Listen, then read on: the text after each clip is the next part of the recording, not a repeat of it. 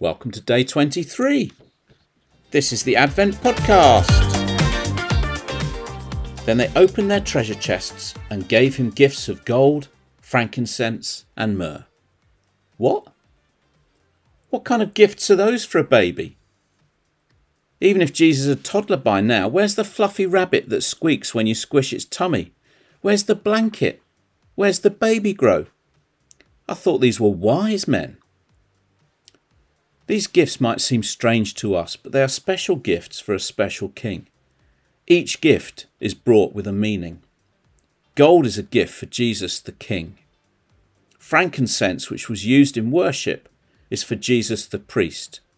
Remember, we had a day thinking about Jesus being our king and priest. And finally, myrrh, which was used for cuts and bruises, but also for embalming the body when somebody's died.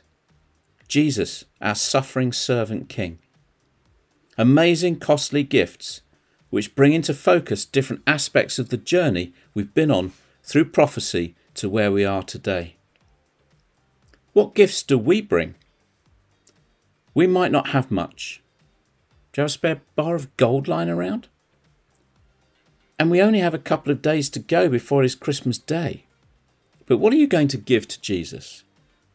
What do you think he would like? There is a Christmas carol called In the Bleak Midwinter. And in the last verse it says this What can I give him, poor as I am? If I were a shepherd, I would bring a lamb. If I were a wise man, I would do my part. Yet what can I give him? give my heart. We don't know if the shepherds bought any lambs. We know the pulp that you know, we know, can't speak. We know the part that the wise men played. But what can you give him? Will you give your heart? We can offer ourselves just as we are. You don't need to be wrapped up and stuck, stick a bow on your head and sit under the tree.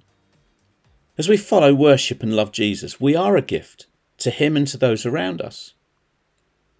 Dear Jesus, help me to offer myself as a gift to you. Help me to give you my thoughts, words, and actions. May the gift of my life be like the star that points others to the light of your love. Amen.